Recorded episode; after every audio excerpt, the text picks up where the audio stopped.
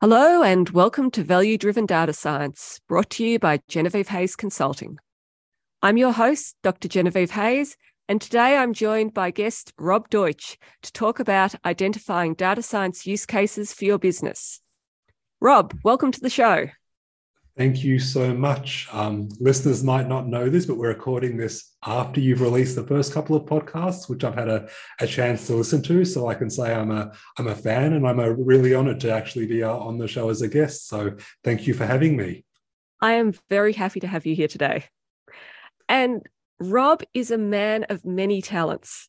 In addition to being the chief operating officer of AkuShaper, a company that uses advanced modeling algorithms and software to build better surfboards faster. He's also a data science consultant with Parity Analytic and previously founded Boxer, which built software for creating better financial models.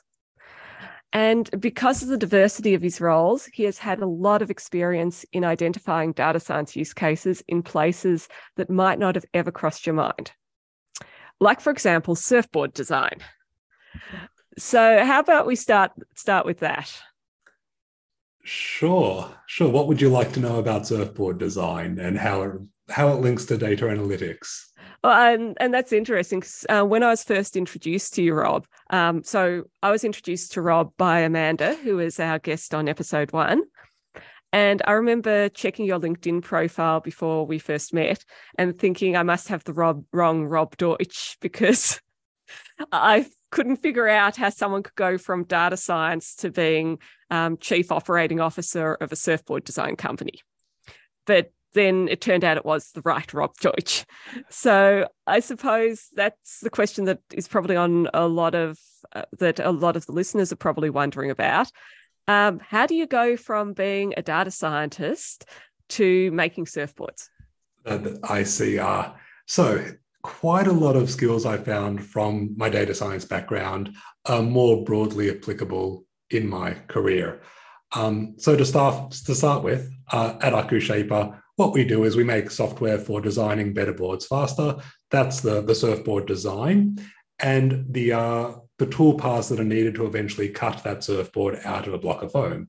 So behind that is a surfboard model, a 3D model that needs to be modified. It's very mathematical. When it comes to generating surf parts, that's sorry, tool paths, I should say, that's a very mathematical process as well, which my background in data analytics, data science transfers very nicely to. We're also a SaaS company, software as a service, like uh, like so much software is these days. You pay a, a monthly fee and you get access to the software. Um, and as part of that monthly fee, we're continually uh, improving the software as well. But it also means that we get a lot of usage data about how people are, are using the software, what they're doing with it, and how they're using it. So there's tremendous opportunity for us to utilize that, um, to examine that, to analyze that, to uh, help improve the software and help our customers improve their, uh, their boards, build them faster, build them better lastly, when it comes to actually running the company, um, background in data science means I'm I like to think I'm pretty finely attuned to, to problem solving, which are running a company generally involves a lot of. And in data science, you spend a, a lot of time thinking about the problem you're working on, making sure you're tackling the, the right problem and making sure you're tackling it in a smart way. You always try and kind of exist the layer above where you actually are and saying, is this the right path I'm taking? Which is a, another really useful uh, skill that's transferred well into into running AkuShaper. I think that's interesting what you're saying about understanding problems. Um, when I think of data science problems, I usually sort of think of any data science project is actually two interrelated problems.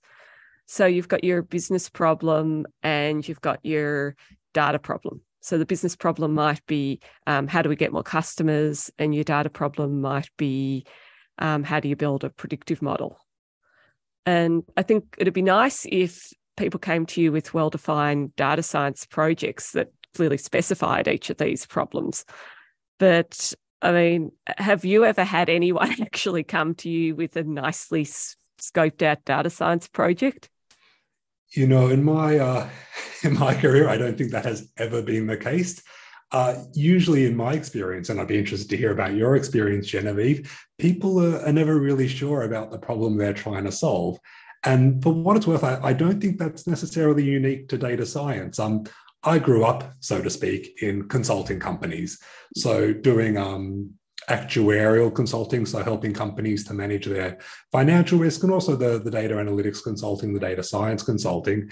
And just as a general rule of thumb in this kind of corporate consulting world, it's kind of assumed that the the client who you're working with doesn't necessarily know what their problem is. And part of the value you bring is helping them to find that problem, to find the biggest problem and a pathway to a solution. So, do you have a process for identifying and understanding those problems and finding that pathway? Gee, that's that's kind of the million dollar question, isn't it? um, so, like I said, I grew up in consulting companies, and they invest some some time, effort, and resources into kind of teaching you some some good tools you can use to um to to identify these problems, to solve the problems. Um, I think data science, though, in particular, poses some unique problems um, because the opaqueness of the um, the techniques themselves and what's possible often isn't common knowledge.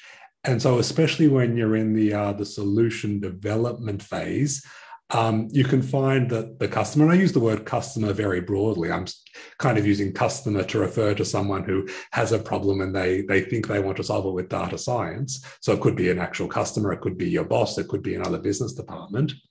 But either way, that customer generally doesn't have a good understanding about what is possible, what isn't possible with data science. And beyond that, how much time and effort things generally take. So, what I'm personally a fan of, and uh, I actually heard this best stated by a consultant at EY um, who gave a talk on the process that they use when they run workshops uh, with their clients, data workshops to try and extract value from their data. And they say that they have a rule in these workshops, which I'm, I'm sure they get paid a lot of money to hold these workshops with the uh, boards, with senior management. But the, uh, the rule is that in the discussions about potential opportunities uh, with data, they're not allowed to talk about data itself. They're not allowed to talk about what data is available, how clean the data is, whether it's expensive, because they want to purely focus on the problem to be solved first, on the assumption that once you properly identify a problem that could hypothetically be solved with data, that's when you can start getting into the nuts and bolts.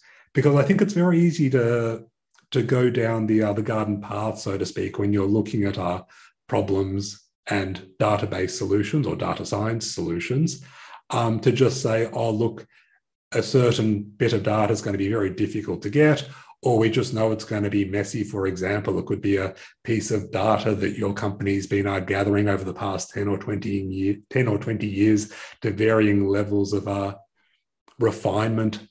Um, but if you think too much about that, you might end up stopping uh, evaluating a problem, uh, not really thinking about just how valuable it would be to solve that problem. And consequently, you might find out that it's worthwhile to take the time to solve your data problem, so to speak, to, to clean up the data, to, uh, to source some data, to buy some external data. Um, yeah, you really want to be mindful uh, that if you get too deep on the weeds, you might uh, you might cut off a valuable project before you actually get started. Yeah, that's actually an interesting point, Rob, because I've actually found the opposite in practice. Uh, what I've actually found is organizations often spend start by focusing on the data that they do have and focusing on that too much um, at the expense of the business problem. Um, so, for example, an organization might have one particular um, data set and they become obsessed with coming up with a data science project that arises from that data set even though even if it doesn't actually solve any business problems that are of interest to them Absolutely. Um, I've seen the exact same thing. And that's, I think, a, another danger point that you can have if you spend too long thinking about the data itself as opposed to the, the business problem you have, or specifically your business strategy, you know, if you're in senior leadership. Um, and I think it's somewhat linked to that eternal question of uh, company strategy, business strategy of do you try and think up a bunch of good ideas for your company and then investigate each one to see which one might work best? Or do you go for a more precise, um, more precise method where you speak to a customer, for example, and you find out what their biggest problem is and you try and find a solution to that?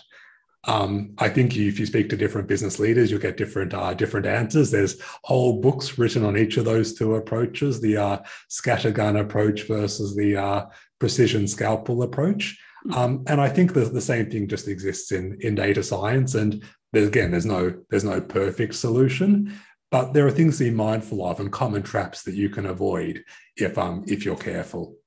And what common traps have you found? So I think the ones we've talked about so far are by far the most common. It's either assuming a piece of data isn't available, yeah. so you stop thinking about it. Then there is just thinking too much about a particular set of data. Mm. Um, a third notable one, though, actually, it's a very good question because the third notable one is um, getting too excited about complex data science techniques, buzzwords, and the like. I am a big proponent that the simplest solution is quite often the best solution. Um, that old adage of be as simple as possible, but no simpler. So I try not to get too excited about it, but I'm quite fond about Excel as a data science tool or Tableau for visualization, because especially if you're an organization that's still um, maturing uh, in your data science process, um, a lot of low-hanging fruit can be picked up relatively easily with uh, with simple tools, simple techniques. I was actually talking to the manager of an analytics team at a um, organization that has relatively low data maturity. Um, and her team has only just got an SQL server and only just gotten, I think it's Power BI. But up until recently, they have been working entirely in Excel.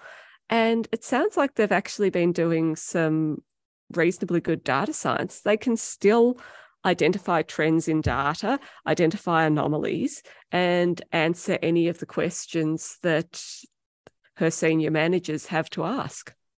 Which is really the most important thing answering questions. And the simplest, quickest way to get to those answers is, is usually the best way. And um, because her team only had Excel to work with up until recently, uh, they actually spent a lot of time doing uh, what she calls intelligence. So, actually speaking to the um, owners of this data and understanding things. So, they weren't focusing obsessively on data science techniques. They are seeing them as part of this broader job, which also involved um, speaking to people. That's that's really interesting because I find that when speaking to someone, that's when you discover what the real business problem they're trying to solve is. Because usually there's, there's a hierarchy, because all businesses at the end of the day, they want to increase their revenue and decrease their expenses. they want to hmm. increase their profit. But that's not a, a problem that data science can solve directly. Usually you have to go a few layers into the onion, so to speak, before you find a problem you can solve with data science. Um, and sometimes it's not necessarily what you think. Um, usually it is Sometimes it isn't. And when it's not, that's when you can spend the most amount of time, effort, resources, expense going down a rabbit hole that provides no, no results, which is not what anyone wants. Um, I was actually listening to a podcast, totally not related to data science, on the weekend, um, where the host claimed that Metallica um, is not in the business of selling selling music because these days apparently there's not a lot of money to be made by selling CDs or even by streaming. Um, I believe and please don't quote me on this, I'm not an expert, I'm purely repeating uh, the point of views of this podcast host, that bands tend to make money by doing live performances. So it was interesting because I would think, well, if I was a data science trying to help Metallica, for example, to um, to to increase their their profit, um, I'd have to find a way to get more people at their at their concerts. But there, there's some nuance there because apparently, and again, please don't quote me on this. I'm uh, repeating some uh, some facts I heard on a podcast, so please verify independently. Apparently, Metallica makes more money from selling T-shirts than they do from actually selling tickets to their to their gigs. So Metallica isn't actually in the business of uh, selling music or selling tickets. They're in the business of of selling T-shirts. So that would be a really interesting challenge for a data scientist who's been employed to uh, to help them increase their profit. Because when you get down to the nuts and bolts of their business, it could very well be that really what you need to do is find more people who come to their concerts to buy t-shirts. Just increasing ticket sales isn't going to increase their profit if you get a whole bunch of people to come who aren't going to buy t-shirts. Oh, I've actually heard a similar thing in the fashion industry. So, you know how you have all these fashion houses like Chanel and um, Gucci, uh, Alexander McQueen, etc. And how, you know, each year at Paris Fashion Week or New York Fashion Week, you know, they've got all these latest fashions and the uh, models going down the runway and all that. And so you'd think that Chanel, for example, is in the business of selling clothes. But apparently, um, where fashion houses make the majority of their money is through selling perfume. Wow. Yeah. So Chanel, for example, is not in the business of selling clothes, it's in the business of selling perfume. That is fascinating. I would not have thought that. Um, I've done some reading into luxury brands recently, and it's a it's a fascinating industry because um, I think I believe that one of the other challenges they have is that part of the value they bring to their customers is the exclusivity. Mm. Um, a Chanel bag, a Ferrari, part of the value, part of the reason pay big money for it is because not any, no one else can have it. They want to be one of the few people that can have it. So, mm. as a brand, if they want to grow their revenue, and there's a lot of uh, uh, publicly listed um, luxury goods company now. So they're very interested in uh, growing their revenue to uh, mm. support their uh, shareholders. H- how do you grow the revenue of a company whose value proposition is that not everyone can buy it? And I sometimes just stop and think about, yeah, what it would be to be a data scientist working for some of these luxury companies. Well, I think I assume a lot of the business models are based on um, keeping the numbers of items low so then you can mark them up massively because everyone wants to get i don't know what is it a birkin bag or something um, the, that type of bag that everyone wants. I'm the wrong person to confirm whether that's the right uh, the right uh, brand yeah. or not. I think I think they're Hermes ba- bags anyway. Yes. Uh, but I was actually reading an article in the newspaper relatively recently. I was talking about the second hand market for luxury goods, Mm-hmm. So um, apparently, there's websites that are like eBay for um, used luxury items, and some of the big fashion houses support them. And you can actually resell your bag or scarf or whatever back to that fashion house, and then they'll um, uh, forward them on to this eBay for luxury goods. But some of them are adamantly opposed to having a secondhand market for their goods because it reduces the scarcity of them and mm. makes it harder for mm. them, presumably, to jack up the prices. Which I think is all demonstrative of how, um, if you're a data scientist working mm. for an organization, it really pays to be kind of intimately familiar with the other problems that organization faces. And look, maybe it's not the data scientists themselves that's going to be intimately familiar with the problems, but you, you need a multidisciplinary team then, someone who is intimately familiar with the uh, with the nature of the business and can help provide directions. Otherwise, you're going to end up recommending that a, a luxury good company uh, lower their prices to sell a lot more uh, goods um, generate a lot more uh, revenue, but that's not going to work out in practice because um, no one's going to end up buying it. Your models are going to fall flat on their faces. Yeah. So it sounds like, I mean, the way you've put it and the way I see it, there are a lot of people involved in defining any data science project that you're dealing with. What do you see as being the role of the business in defining or scoping those projects versus the role of the data scientist?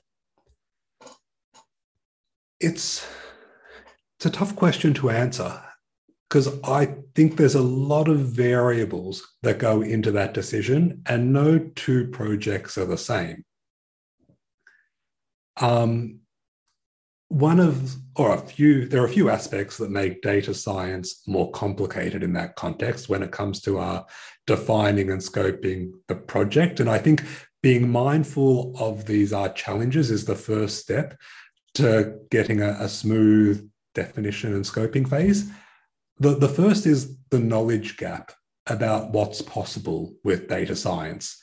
So there's this great um, XKCD comic. Um, I'm not sure how familiar you are with our XKCD, but it's kind of a web comic yeah. for nerds. You're, you're nodding at yeah. me. Uh, yeah, I know. there's this great one from like 2014, uh, so not that long ago, um, where it's a single cell and uh, a customer is asking a programmer to build an app. And he's like, the app should uh, ask the user to, to take a picture and then identify whether the picture was taken in a national park. And the programmer's like, yep, absolutely, we'll use the GPS, we can do that. Then the customer goes, and it should work out whether the, uh, the picture is of a bird. And the other uh, programmer responds, okay, I need six years and a team of five PhD students. And it's that, that differentiator between it's very easy for a, a smartphone app to work out where a picture was taken. And it's that much more difficult to work out if there's a picture of a bird. Um, now, these days, funnily enough, it's much more uh, realistic to actually have some AI to tell whether it's a picture of a bird. Back mm. in 2014, that wasn't the case.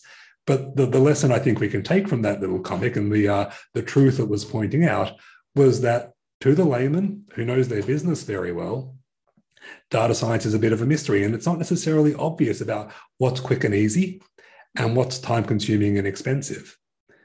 So I think when it comes to defining a project, scoping a project, um, the role of the data scientist, at least, is to explain in clear terms what is possible, what isn't possible.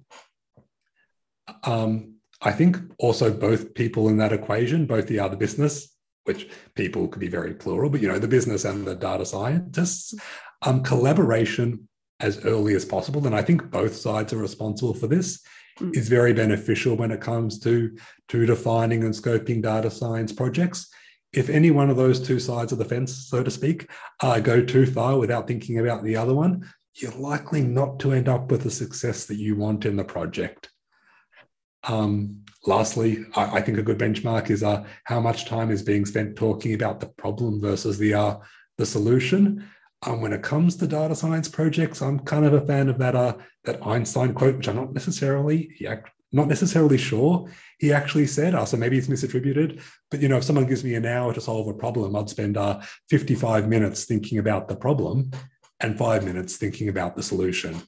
I think there's some truth in that for data science. I think that might have been Abraham Lincoln, actually. That could totally be the case. Totally be the case. but uh, everything has been attributed to Einstein. Makes it much easier uh, to be or not to be. Albert Einstein. if we say anything important in this podcast, it will be attributed to Albert Einstein. You can just replace the other uh, name of the guest on this podcast as Albert Einstein, I suppose. Every every podcast I have, my guest is Albert, Albert Einstein. sounds uh, sounds brilliant. Um, out of curiosity, what's what's your experience with the uh, the role of uh, business and data scientists when it comes to scoping a data project? It's interesting. I think, you know, like you, I had the originally had a background in actuarial.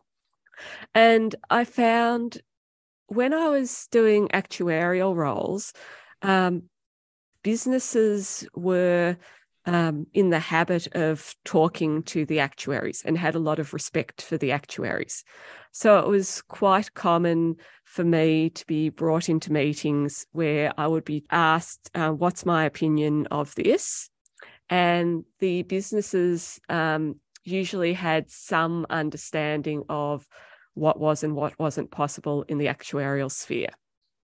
So that those were very much collaborative projects where everyone had a voice in the problem and solution and we tended to get very good results. One thing I've found with data science is I, I think this is because data science is still um, early in um, its life um, is businesses don't have that same level of respect for data scientists as they have for actuaries.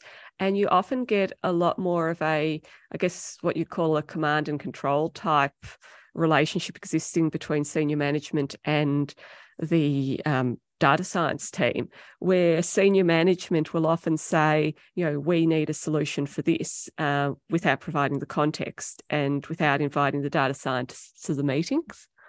So that and that is not a good um, outcome. And they often are less willing to have those meetings with the data scientists because um, they haven't been conditioned that the data scientists can add value as much as with the actuaries. I assume that will change over time.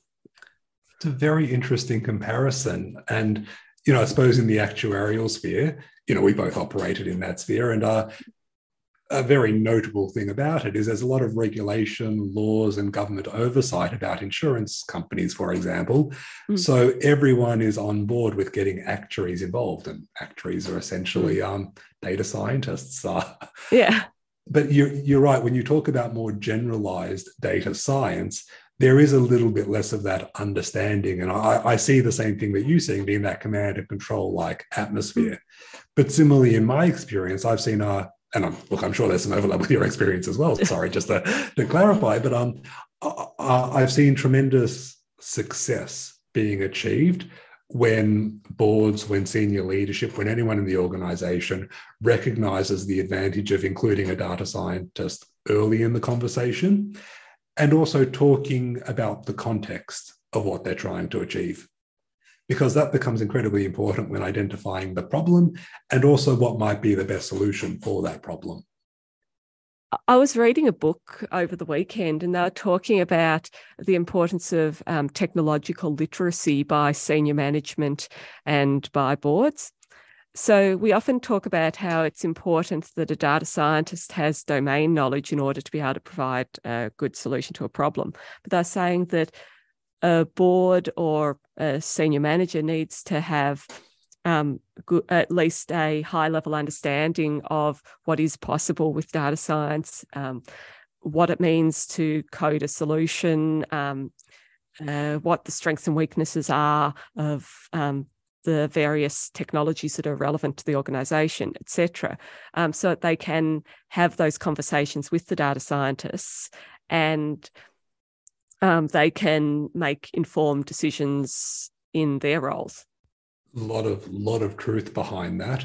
Um, I think also if we're talking about the role of the data scientist at the moment, like where we are in the uh, in the development of data science as a discipline in businesses, is that the data scientist more so now than perhaps in the future needs to be capable of helping to hold senior management's hand, so to speak, mm. through these discussions, through these issues. Um, because I imagine it's almost a little bit like when uh, when computers were becoming more prevalent in businesses. It didn't just happen overnight. I'm sure a lot of business leaders thought for quite a long time that uh, a big piece of paper ledger with a pen was the way to uh, keep track of your accounting. Um, but with enough technological advancement and the right people to kind of guide them through the change, now it just it's crazy prospect to uh, keep track of your accounting, your CRM, or anything by paper. You do it all online. You do it all on a computer, and I think we'll see the same the same progress happen with data science. It's interesting because um, I think it was about a year ago. I was having a conversation with a man who worked in the insurance industry um, during his working life, but he's now retired. And he saw um, that period of time where the organization was introducing emails. And he said there were some senior managers who didn't want to use computers, and they actually had their um, uh, assistants print out all of their emails so that they could read them. Uh, so that's sort of like um, you know what you're describing having a data scientist holding the hand of senior manager management um, they might not be able to print out the emails but there must be something that they can do to help them um, make the move into the next century that's that would be fascinating. Um, gee, I'd love to wake up in the morning and uh, get to my home office and find a stack of emails printed for uh, for me to read. Um, I do also think it's worth noting, though, that when it comes to data science, sometimes data science isn't the right solution to a problem. Sometimes there is a, a low tech, better solution to a problem. Like I, I know uh, when I work with uh, with AkuShaper, uh, a business problem might pop up. There's something I don't know, which I suddenly realize I uh, I have to know. And being a data scientist, my first instinct is Do I have some data available? Can I throw an algorithm at it to get me an hmm. answer? But it's not uncommon for the answer to my problem to be call a customer, ask them, call 12 customers and do a mini survey. Don't even use any statistical rigor, just kind of feel the room, so to speak. And I think it's very much a balancing act because it's very easy just to go too far onto the uh, the gut feel side of things when data science would actually provide a, a more thorough, more rigorous, more dependable answer. But nonetheless, sometimes that simple way is the way to go. It's interesting because I was I actually heard an alternative point of view on that from someone I was speaking to recently, and he was saying that um, the pandemic has actually accelerated the move into data science because a lot of organizations prior to the pandemic um, could reasonably make the assumption that the past is a good indicator of the future. So, because the senior management had lived through the past, um, they could make judgments based on their own experiences and gut instincts. However, um, following the pandemic, the past is no longer a good indicator of the future, and no one has, you know, decades long um, experience. So, in order for businesses and senior management to make effective decisions, they actually now need to look at the data because their gut instinct no longer uh, works. A lot of logic in that. That makes a lot of sense. Uh, absolutely. Um, I do think there are some circumstances, though, where you can hope and wish for like data to exist or data to be as reliable as you would uh, you would like it to be, but it's not always the case. Um, for example, uh, there was a time when I was working for a consulting firm in a data science capacity where we were looking at retail outlets for a large consumer brand. And we were trying to identify a strategy going forward for this brand's retail outlet. So, which should be consolidated, which should be split up. So, it involves some geographic data, for example. It involves um, financial data. It involves some economic data, some uh, census data. And what we discovered in that project was that there just wasn't quite as much insight in the data as we would have liked. The state of the financials were not really in the right granularity to provide the direction we were after. Um, the same was said of the census data. Um, the geographic data was perfect accuracy, but just didn't have the info that really provided business insight. So it was just an example of where we did have to not resort, but I rely a little bit more on um, on gut instinct, on human feel, because as much as we hoped and wished it, the data just didn't provide the answers we were looking for. It's very interesting. Changing the topic a bit, um, one of the things that um, uh, I've found throughout my career, and you've probably found throughout um, your career, is that when you're working with people from a diverse range of backgrounds, um, they can often approach data problems from completely different angles than you could ever imagine. Um, is that something that you found? Oh, absolutely. Um, I, uh, so I think I've had a similar experience to you, and I feel very fortunate to be able to have uh, worked with such a variety of people from uh, from different backgrounds. Um, one of the more interesting was um, when I when I worked for Deloitte in Japan. Um, it was in a newly formed um, data science team within financial advisory. Um, and I worked a lot with people that came from an investigative background. So I think kind of law enforcement, mm-hmm. um, government intelligence type thing. Uh, and they actually came from a very non technical background, more like psychology uh, degrees and the like. And what was fascinating was to see that when they first looked at data, they kind of looked through the data into what story must be behind the data their mind didn't go to um, means, averages, statistics, to generalized linear models or AI or ML or anything like that, but like the story behind the data. And it was just really fantastic to work with them and learn a little bit about the advantages of, of, of that approach. Um, and similarly, because they came from non technical backgrounds, they were upskilling very quickly in SQL, in um, Python, in Tableau, in visualization. And they asked a lot of elementary questions. And it was kind of interesting to see that your gut feel to respond to those questions is to give the standard response. Like that's almost like why we define them as elementary questions. But when you just stop and take a step back, you realize there's a lot of logic in what they're asking. And it's actually an opportunity to, uh, to reconsider about whether you're doing things in the best way. Um, so, some examples of where that used to pop up is where we use the mixed technologies on certain projects, uh, both R and Python. Generally, not necessarily the best thing to do, but at the time we were relying on some uh, some R packages that uh, had some statistical uh, methods that we really needed for this analysis.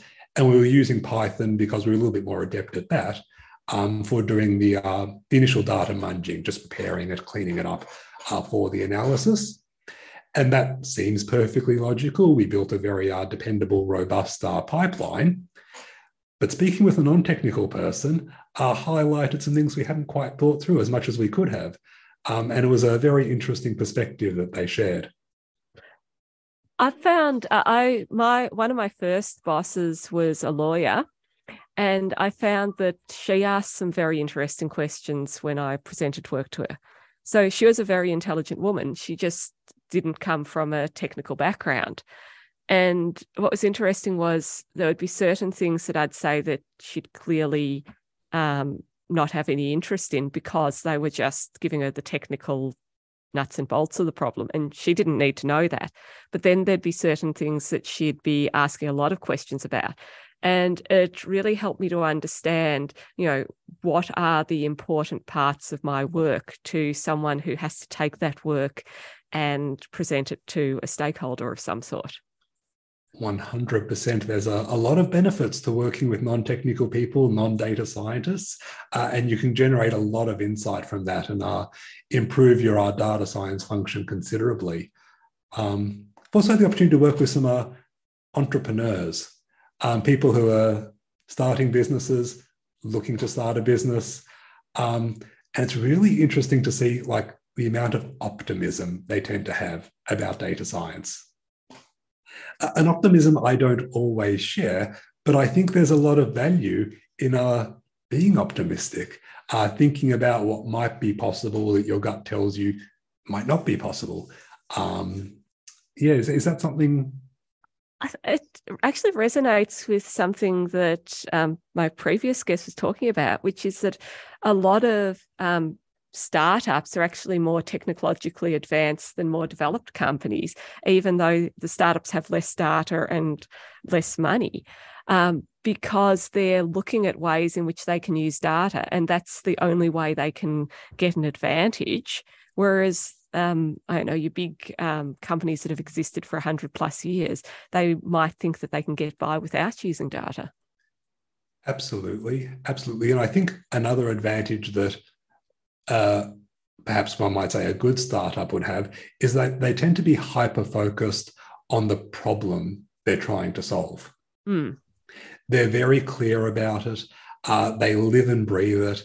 They think about it every day and they're committed to finding a solution. So they'll explore avenues that are perhaps less well trodden and discover uh, processes, techniques, opportunities that might uh, might escape you otherwise if you uh, get a bit too too deep in your own way of thinking. So yeah. Yeah, I've I've I've loved um, any conversations that I've had with startup owners, um, and probably because of those reasons that you've mentioned. Mm-hmm.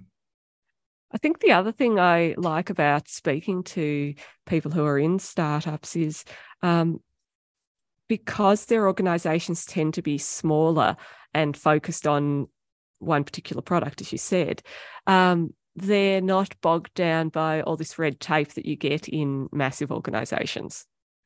Or sometimes even not so massive organizations. yeah.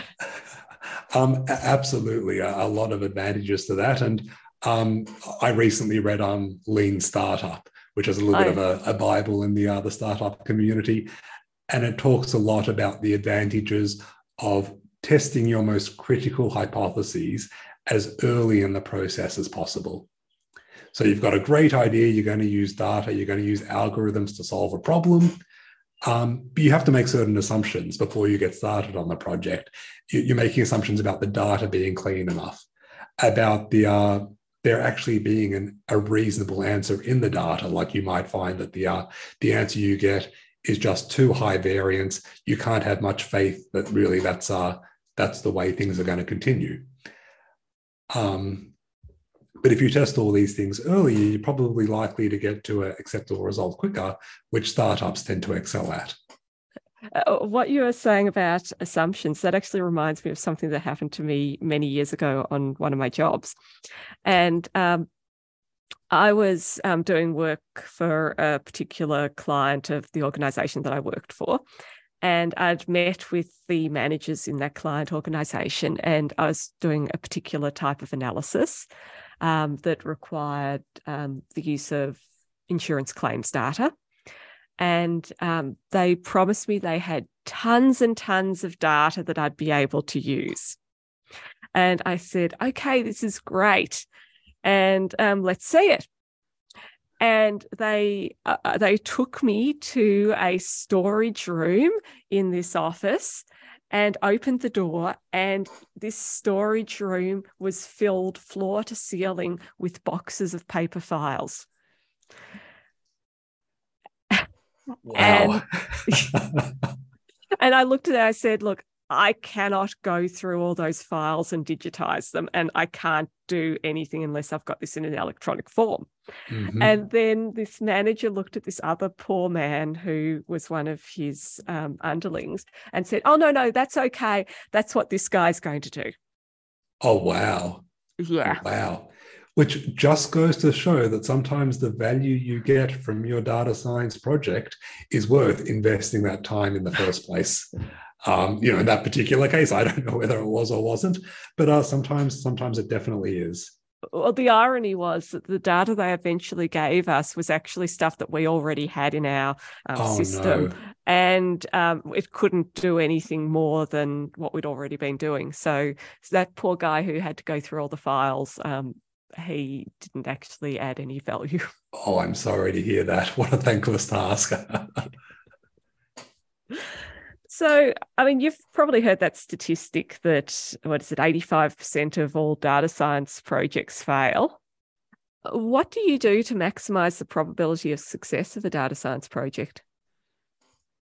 Um, gee, the first thing that comes to mind is stakeholder buy in. Um, especially because data science projects can so often involve um, people from multiple disciplines, multiple departments in an organizational context. If you don't have buy in from everyone, you're likely to hit a roadblock at some point. So, what that would mean, for example, is buy in from IT to make sure you have the other technology you need. Mm buy in from the owner of the data in the business to make sure they'll actually provide you the data you need. Hmm. Um, buy in from the project sponsor, like the end beneficiary of the work. You want to make sure that they are committed to, uh, to the value that the other work is going to bring them.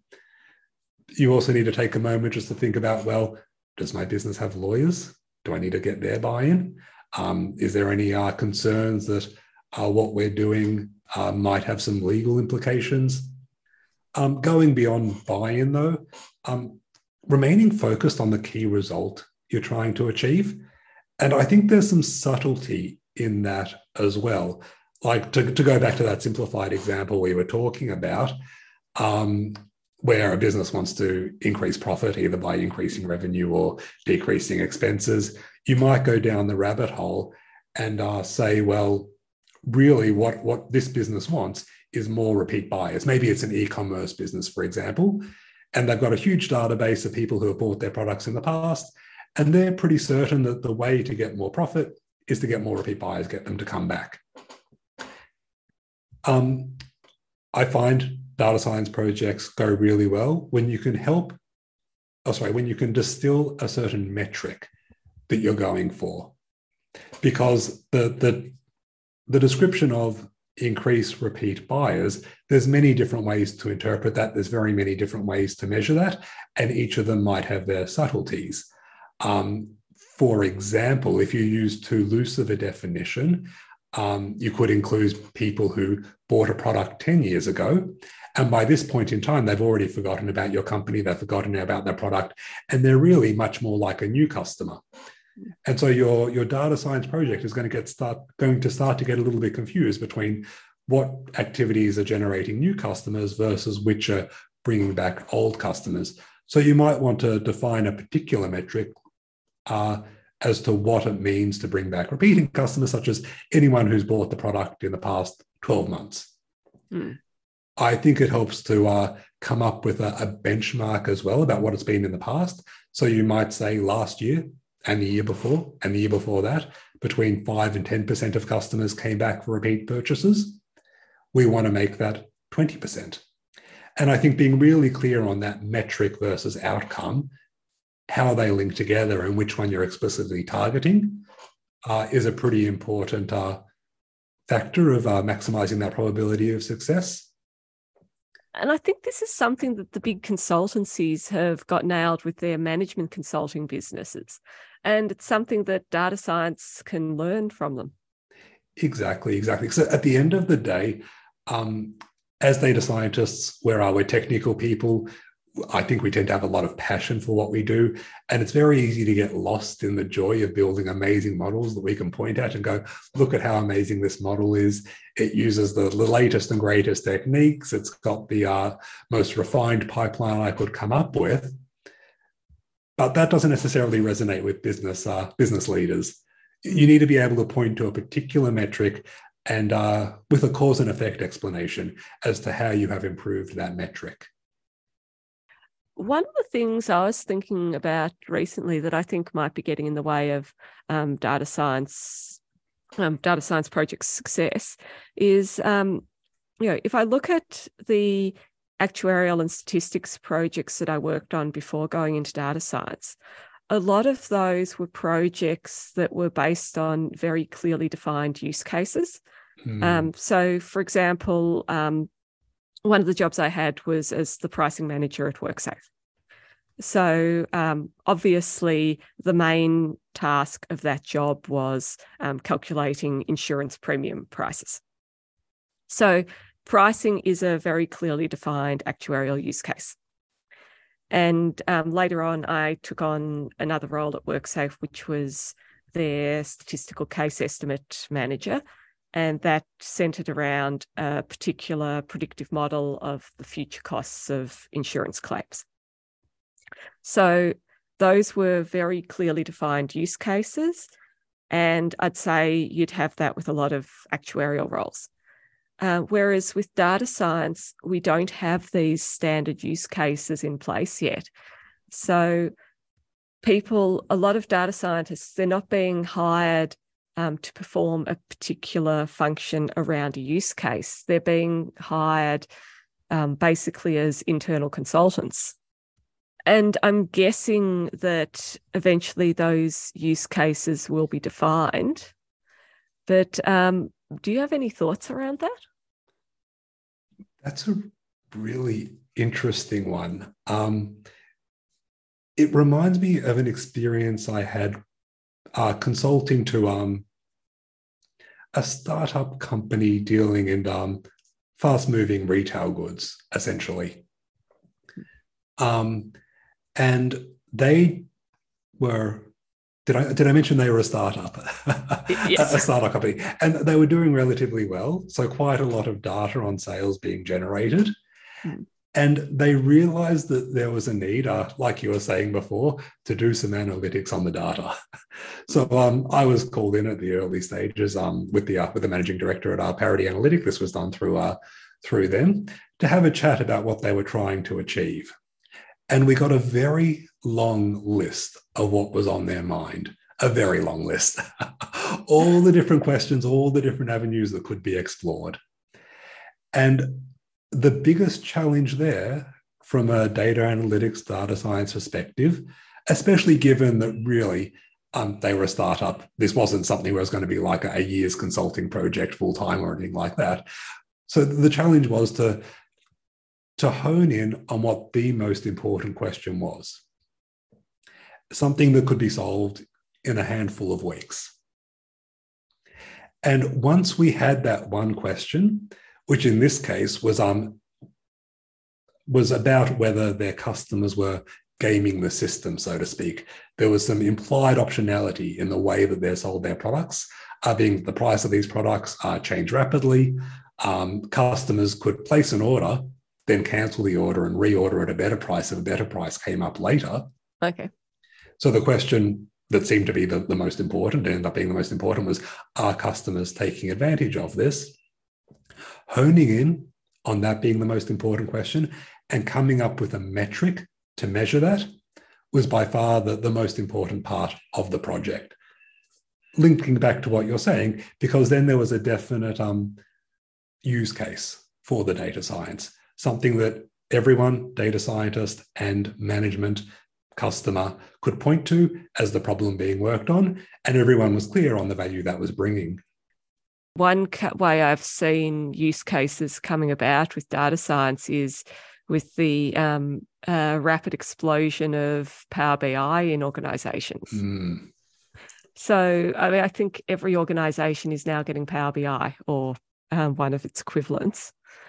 And people are now understanding, oh, yeah, um, data visualization dashboards are something that we need. And people are just being hired as Power BI developers. So I guess the way I'm looking at it is um, you're looking at it from a consultant's point of view, but I was sort of thinking of it from a permanent employee's point of view. And I suspect it's um, to do with, you know, uh, the technology is defining the role in that case. That's a really interesting way of looking at it. And I think there's a lot of overlap between these kind of two different perspectives. Because I'd be tempted to say that that permanent employee in the organization, in one way or another, is still kind of a consultant, especially if they're being hired to kind of build some data dashboards because we need data dashboards. We have Power BI and we have data. Mm-hmm. The role of that employee essentially becomes to find out what problem needs to be solved because that hasn't necessarily been communicated clearly. Um, and I think that over the next few years, like as if we're not already in it, but there's going to be increasing focus on not just having the right tools in a business, the right technology, but the right people and the right skills. Because it's very easy for anyone to sit down and learn Power BI. It tends to be a little bit more complicated to understand more about like a business way of thinking or a problem solving way of thinking and how to use Power BI. Well, now I've um, been told that what organizations are looking at is not so much whether someone understands a particular technique or a particular piece of technology. It's um, how well can they communicate technical concepts to um, non technical audiences and how well can they um, extract information from those non-technical audiences in order to develop use cases. Um, so I guess um, storytelling and curiosity. Which is another component of that uh, probability of success for a data science project as well. Mm. I think is that communication because um, I, I, like to have a little bit of a pessimistic view, being that like all projects go different to what you expect. You can have oh, yeah. all the best intentions when you are when you start off, but the realistic thing is there's going to be our speed bumps there's going to be our left turns, right turns, our unexpected discoveries. Mm. Um, and I think data science, just because it tends to be so technical, um, that, that can be the death knell for some data science projects. If you can't clearly communicate what's going on, why it's going on, what the options are, and always linking it back to that uh, question of, well, what are we trying to achieve? What's the objective of this project? Yeah, and that's exactly what we said from the right from the beginning. You need to tie everything back to a business problem. Exactly, exactly, and I'm a strong believer that it's not just uh, the project leaders or business management that needs to know this, but it's really good for everyone throughout the project, down to the most junior of analysts or the intern, to be clear mm. on what we're trying to achieve. Um, it saves heartache and it improves happiness, I would say, as well, if people see the impact they're planning in an organization. Well, I um, was a manager of a data science team for a while, a data science and actuarial team.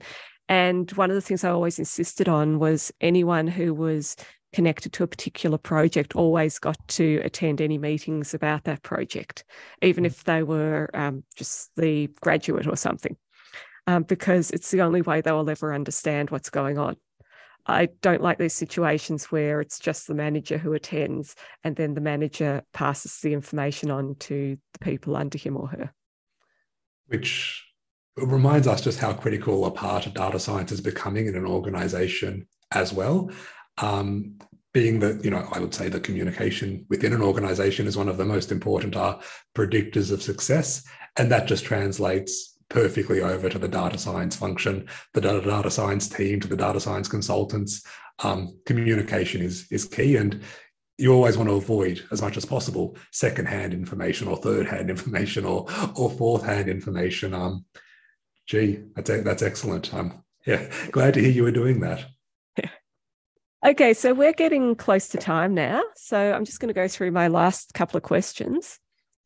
Is there anything on your radar in the AI data and analytics space that you think is going to become important in the next, say, three to five years? Hmm. Um, the first thing that comes to mind, and I think by far the most important, is the uh, the qualifications and skills of individuals in the industry. Unlike what we were talking about before, it's very easy to hire someone who who knows Power BI. It's harder to hire someone who has the uh, business mind, the problem solving mind to actually use that effectively. Um, I was recently for AkuShaper looking for a software developer. And um, as the nature of these things go in the modern world, where it's listed on a website that makes it very easy for people to apply, I ended up getting a few applications from people who were looking for data science roles not software developer roles. But consequently, I got to kind of see a little bit about what the what the state of data science resumes are looking like at the moment. And what I saw was a lot of people who had very quickly retrained from a non-technical career into data science, into data analytics. And looking at their resume and kind of having the pretty solid data science background that I have, I was a bit nervous about some people's abilities to uh, provide the value the organi- that organizations would expect from data analysts. And I think that given where we are as a business community on our data science and data analytics maturity cycle, which is still relatively low, it's hard for businesses to identify um, who's a good data scientist, who's a bad data scientist. Mm. And I think we're going to see increasing focus on that in the next three to five years. Exactly how that might look I don't exactly know. But um, things like uh, qualifications um, being offered by external institutes, um, perhaps um, greater understanding are being generated by hiring managers to know what they're looking for in data science CVs, data science consultants, data science projects, and the like. Um, but yeah, I think the, the qualifications of people who are working in the data science field we'll see a lot more focus on that in the in the next three to five years. And are you saying you reckon we'll have more technical assessments being involved in data science recruitment? Not necessarily assessments, but some proof points. So perhaps it will be assessments, perhaps it will be our qualifications. Um, there's numerous organizations in Australia that will provide some form of uh, certificate um, degree, of course, uh, when it comes to, to data science. And I think a lot more businesses are just going to be asking the question of how do we know we're hiring the right people? And I guess beyond that, how do we make sure that we're keeping them up to date with the latest tools and techniques? Yeah. And so that's, and I think um, people who are applying for data science roles want to be kept up to date with the latest tools and techniques. I mean, that's something that people look for when they're um, seeking a data science role. They want their boss to be investing in their career growth. So I think if you find a good data scientist, they will probably be on board with the any endeavors on the part of the employer to help them maintain and build their skill set. Exactly. And I think that as a business, you want the person as well who's going to be interested in continuing to learn and develop themselves, um, mm. um, because that's just naturally going to be a far better, better data scientist. Yeah. Yeah. It's nothing more frustrating than someone who um, doesn't want to learn new skills in a statistical or technological area because as their existing skills become stale, um, it's hard to assign them to projects. Very true. And I think another component of that is as well is the, the business context. Mm. Like um, I'm sure what we're going to see more of to, to, to, link back to the original question you asked about our three to five year time horizon, we're, we're going to see an increasing focus on um, responsible use of data and gathering of data. Mm. So we're recording this a few weeks after a major Australia uh, telecommunications provider mm. had yes. a data leak. Mm. Um, and I think it's not just going to be our governments or regulators focusing on this, but there's an increasing public awareness of data issues.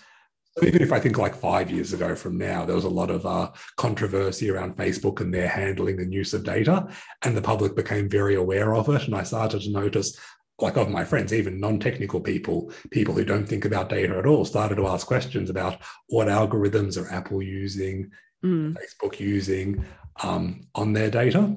Mm. And now with this recent uh, data release, data uh, data breach, data breach. That's the word I'm looking mm. for with this recent data breach. I think we're going to have a lot more uh, questions from the public about um, what's going on here. What are you doing to safeguard my data? Why do you still have my driver's license five years after I was a customer? Those types of things. And um, do these companies need to collect them in the first place? Well, that's a very good question. Mm. Absolutely. Because I'm, I'm one of the people who has to get a new driver's license because of that breach. So um, I have a lot of questions for that company. You and me both, actually. Yeah. and I'm interested to see as well, like what senior management's reactions is going to be to this, because I, I, have to deal with some of these problems in my role at AkuShaper. Um, we're a relatively small company, but uh, we still saw some amount of data and we want to protect our clients' confidentiality and be in mm. line with what their expectations are. Um, yeah, but like bigger businesses where it's a little bit less uh, well defined, when you're a small business, you tend to have like one one data set of customers. Um, it's very easy for a single person to think about it in five minutes and kind of ascertain where you are the bigger your organization gets, I think the more difficulty you have with keeping track of everywhere you happen to have some data. Mm, I would agree with that. Mm. So, what final advice would you give to organizations look, um, looking to maximize the value of their data? I would start with focusing on the problem first and then the data second. Be clear on the problem you're trying to solve, the objective you're trying to get out of that, then look at the data and work out how you can marry the two. And to that end, start talking with the data scientist early, even, even before you've started talking about data, even when you're just talking about the problem. Because a good data scientist will know how to, you know, just stick talking about the problem before they start talking about the other data. And they can help you to uh, to find the right place.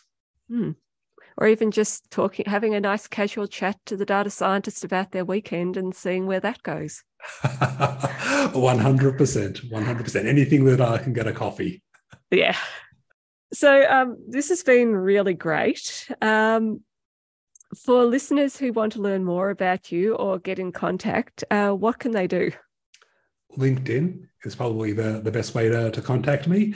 Um, I'm sure you'll throw a, a link into the uh, the show notes, perhaps that people can click on. Uh, yep. Feel free to shoot me a message. Uh, if you want to design a surfboard, I'm the man to speak to. Uh, if you have any questions about data science, shoot them through. If there's a problem you're trying to tackle, let me know. Um, yeah, LinkedIn is the way to go. And I'll put a link to your LinkedIn page in the show notes. Fantastic. So um, thanks for joining me today, Rob. Thank you so much, Genevieve. I have thoroughly enjoyed it. I really appreciate it. Thank you for having me on. Been fantastic. And for those in the audience, thank you for listening. I'm Dr. Genevieve Hayes, and this has been Value Driven Data Science brought to you by Genevieve Hayes Consulting.